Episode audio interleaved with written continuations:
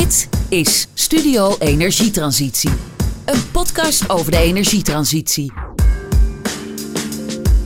In deze vierde podcast spreken we bij Civilion Next in 's-Hertogenbosch de komende 10 minuten met Maxime Verhagen over de transitie binnen de bouw- en infrasector.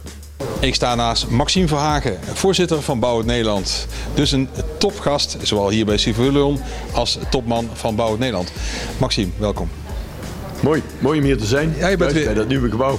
Mooi hier in Brabant weer. Ja. Je vertegenwoordigt met je vereniging vertegenwoordig je zowel bouw als infra. Ja. Ja, hoe liggen die parallellen zeg maar, tussen bouw en infra?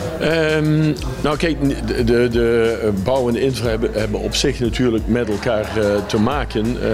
Bijvoorbeeld de nieuwbouwwijk moet ontsloten worden. Hè? Dus je hebt ook infrastructuur nodig om de woningen te bereiken, om de kantoren te bereiken. Om je transport te verzekeren. Als je kijkt naar hoe men werkt, ja, dan zie je toch dat in de infra er veel grotere risico's genomen worden en lagere rendementen gehaald worden. Zeker nu zie je dat bij de bouw toch veel meer fabrieksmatig gebouwd kan gaan worden. Je kunt zelfs al prefab werken in een fabriek zonder weersomstandigheden en het dan assembleren op de bouwplaats. Ja, en infra is altijd buiten. Je weet veel minder goed hoe de ondergrond eruit is, wat je tegenkomt. Je hebt te maken met wisselende verkeersomstandigheden om je heen, omgevingen waar je rekening mee moet houden. Dus het is, risico's zijn groter, rendementen zijn lager. En tegelijkertijd, als we geen goede infra hebben, dan staat Nederland letterlijk stil. Het is gekoppeld aan elkaar, hè? Dus in feite de opgaves zijn gekoppeld aan elkaar. Je sprak net voor de civiele groep bouw en beton, zeg ik dat goed? Civiele beton, vakgroep civiele betonbouw. Ja, vakgroep civiele betonbouw. En die had het ook over, opdrachtgeverschap moet echt veranderen in infra. Anders gaan we het niet met elkaar redden. Ja, je ziet nu heel veel bij dat er eigenlijk, de overheden, dat die geen goede opdrachtgever meer zijn, niet de aantrekkelijke opdrachtgever zijn. Laagste prijs, risico over de schutting bij de aannemer leggen. Dus er zit een wanverhouding. Risico's en rendementen staan absoluut niet meer met elkaar in evenwicht. En ik vind dat als we kijken naar de maatschappelijke opgaven waar we voor staan, dus wat er allemaal moet vervangen worden, wat we moeten gaan nieuw aanleggen, wat we op het punt van duurzaamheid en digitalisering op ons afkrijgen, dat kan niet anders zonder dat er innovatie plaatsvindt, zonder dat er kwaliteit geleverd wordt. En kwaliteit heeft een prijs. Dus ook die innovatie moet mogelijk zijn. Op het moment dat ik hele lage rendementen heb, kan ik ook niet investeren in innovatie. Dus als dat opdrachtgeverschap niet verandert, als er geen betere prijs komt, als risico's gewoon eerlijker verdeeld worden, bijvoorbeeld via een risicopot, dan wordt het echt een groot probleem. Dus ik heb zowel bij Rijkswaterstaat, maar we doen dat ook bij provincies en gemeentes, erop gewezen dat de vorm van aanbesteden, dat het geven van fatsoenlijke prijzen absoluut moet veranderen, willen we die uitdagingen aankunnen. Je zei ook van, je kan gewoon onderhands aanbesteden, waarom niet? Maar ik kan me ook voorstellen dat ze er iets voor terug willen. Nou ja, ze krijgen er goede wegen voor terug. Ik bedoel, ze kunnen alle eisen stellen ten aanzien van kwaliteit, maar zorg ook dat je die kwaliteit beloont. En zeker veel gemeentes, die hebben werken die onderhands aanbesteed kunnen worden. Ik bedoel, er wordt toch vaak gekozen voor een openbare aanbesteding, terwijl het wel degelijk onderhands kan. Je kunt dan ook past performance invoeren, je kunt best wel aanspreken op handhaven van de bouw-CEO, op veiligheid, allerlei elementen kun je eisen. Maar zorg dat je de aannemer beloont voor het werk wat hij doet, in plaats van voor een dubbeltje op de eerste rang willen zitten. Dus eigenlijk moet je meer gaan spreken over prestaties? Als ik een doel en een prestatie wil hebben, kost dat ook een prijs. En daar moet de overheid bereid zijn.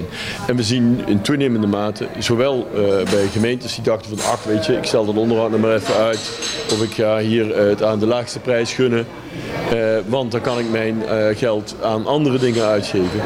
We moeten weten dat mobiliteit ook geld kost. Ik sprak Christophe van der Maat, gedeputeerde van de provincie Brabant. En die heeft zojuist een weg geopend van Den Bosch naar Graven. En hij had zoiets van die innovatie. Ik wil innovatie hebben, ik heb een grote pot met geld. Aannemer, regel het. Ja, oké, prima. Maar dan laten we dan om de tafel gaan zitten en zeggen bijvoorbeeld op die weg wil ik bijvoorbeeld sensoren ingebouwd hebben. Zodat ik weet wanneer het onderhoud moet plaatsvinden. Daar heb ik innovatie voor nodig. Daar ben ik bereid voor om dat mee te financieren. Ik bedoel, dan kunnen we onder tafel gaan zitten. Dus ik zou zeggen, kom langs en we gaan het regelen. Studio Energietransitie. Kijk ook voor de videoversie van deze podcast op studioenergietransitie.nl. Als je kijkt naar de toekomst, de komende 30 jaar, we willen naar een verduurzame samenleving, vastgoed, infra. Waar liggen de speerpunten volgens jou? Speerpunten die liggen toch echt op innovatie om juist die maatschappelijke opgaven allemaal te kunnen gaan realiseren. We hebben het geld niet, we hebben de mensen niet om al die opgaven om die zo efficiënt mogelijk en zo goed mogelijk te kunnen vervullen. Dus we hebben innovatie nodig. Dat betekent ook dat opdrachtgever, overheid en opdrachtnemer, aannemer en kennisinstellingen, dus de TH tot en met de technische universiteiten, samen moeten kijken hoe kunnen we hier zorgen dat we door die gebundelde kennis een zo goed mogelijk product neer kunnen zetten. Zijn jullie ideeën en programma's goed verankerd dan in andere programma's? Neem even de Bouwagenda. Ja, Bouwagenda is er een goed voorbeeld van. Bouwcampus, Spark, BTIC, dat is het Bouwtechniek Innovatiecentrum. Bouwtechniek Innovatiecentrum wat een combinatie is van Bouwend Nederland, NL-Ingenieurs, Techniek Nederland, plus de 4 TU's. Rijksoverheid, dus zowel infrastructuur als wonen als economische zaken. En juist dus die triple helix samenwerking, dat hebben we hier in Eindhoven, zien we het als echt het beste voorbeeld hoe een triple helix samenwerking kan leiden tot gouden resultaten. Nou, wij hopen dat juist ook in de bouw te kunnen gaan realiseren. Daar heb je het over sensoren, digitalisering, andere vorm van opdrachtgeverschap. Ik hoor zowel op mbo-niveau als op hbo-niveau enorme uitdagingen. Is dat ook een van de opgaves die leerbedrijven zoals Civilion hebben? Ja, ik denk dat Civilion de werknemer van de toekomst moet opleiden. Dat betekent dat je inderdaad op het punt van BIM, op het punt van digitalisering, op het punt van veiligheid, op het punt van nieuwe technieken eigenlijk ook je hele opleidingscurriculum moet aanpassen. Want als je opleidt op een manier zoals de Romeinen een weg aangelegd hebben, dan krijg je zo'n weg en niet datgene wat we nu nodig hebben. En zijn dat ook de randvoorwaarden om het weer sexy te maken, om mensen aan te trekken? Maar kijk, het leuke is natuurlijk, er wordt vaak gedacht, bouw, een beetje vies werk.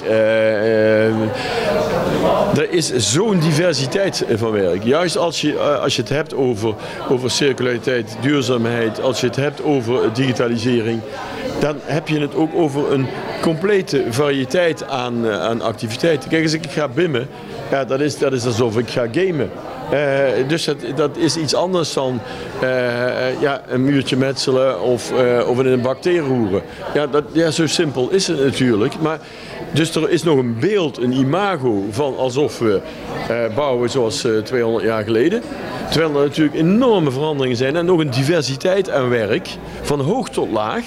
En het een ongelooflijk mooie sector is. Want overal waar we om ons heen kijken, waar we ons bewegen, waar we in staan, waar we werken, dat is gebouwd en gemaakt door de bouw en infra. Ja, dus ik hoor nieuwe storytelling aankomen.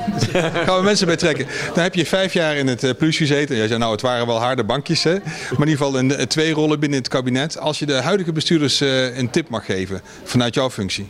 Nou, zorg gewoon dat als we die maatschappelijke doelen willen realiseren, dat we het gezamenlijk doen.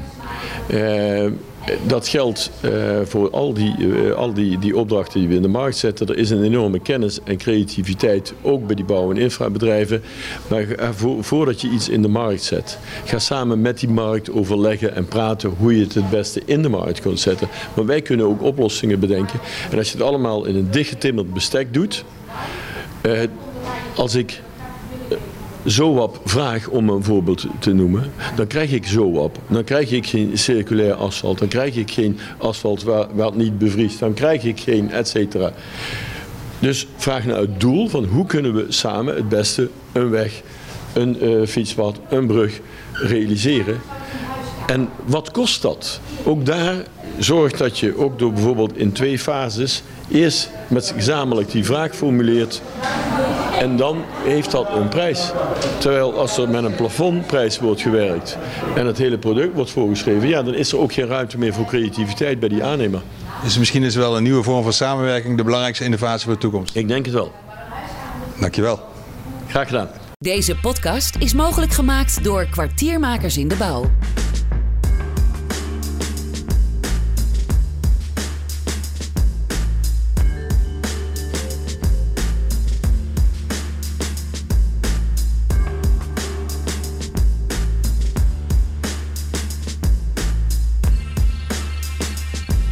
Meer weten over de achtergronden van deze podcast?